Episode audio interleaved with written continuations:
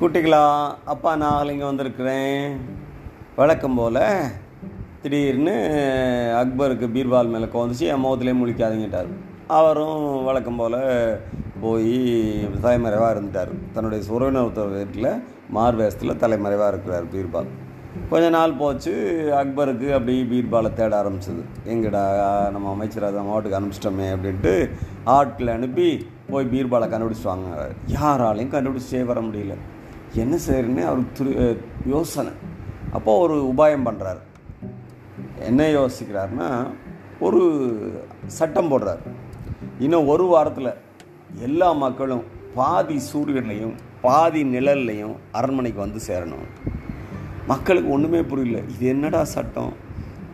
இது என்ன பாதி சூரியன் பாதி நிழல்? ஒருத்தருக்கும் புரியல. ரெண்டு நாள் நாடே அமைதியாக இருக்குது மூணாம் நாள் பார்த்தா நிறைய மக்கள் தலைக்கு மேலே கட்டில் வச்சுக்கிட்டு சுமந்துக்கிட்டு அரண்மனை நோக்கி வந்துட்டு இருக்காங்க. வந்தவங்கெல்லாம் பாதி பேர் அரசன் கட்டில்படி நிழல்லையும் பாதி சூரியன்லையும் நின்றுட்டு இருக்காங்க. அப்போ இவங்களை பார்த்த உடனே அக்பருக்கு தோணிடுச்சு பீர்பால் எங்கேயோ ரொம்ப தூரத்தில் இல்லை இங்கே தான் இருக்கிறாரு அப்படின்ட்டு அவங்களெல்லாம் கேட்குறாரு யார் உங்களுக்கு இந்த யோசனை சொன்னது? எல்லாம் தயங்குறாங்க. எப்படா சொல்கிறது கடையை சொல்லிட்டாங்க பீர்பால் தான் அப்படின்னு அந்த வீடை அவங்க காமிக்கிறாங்க. நேராக அந்த வீட்டு கதவுக்கிட்ட போய் அக்பர் மகாராஜா பீர்பால் அப்படின்னு கூப்பிட்றாரு. பீர்பால் வந்தவொடனே ஏதோ சொல்ல பார்க்குறாரு அக்பர்.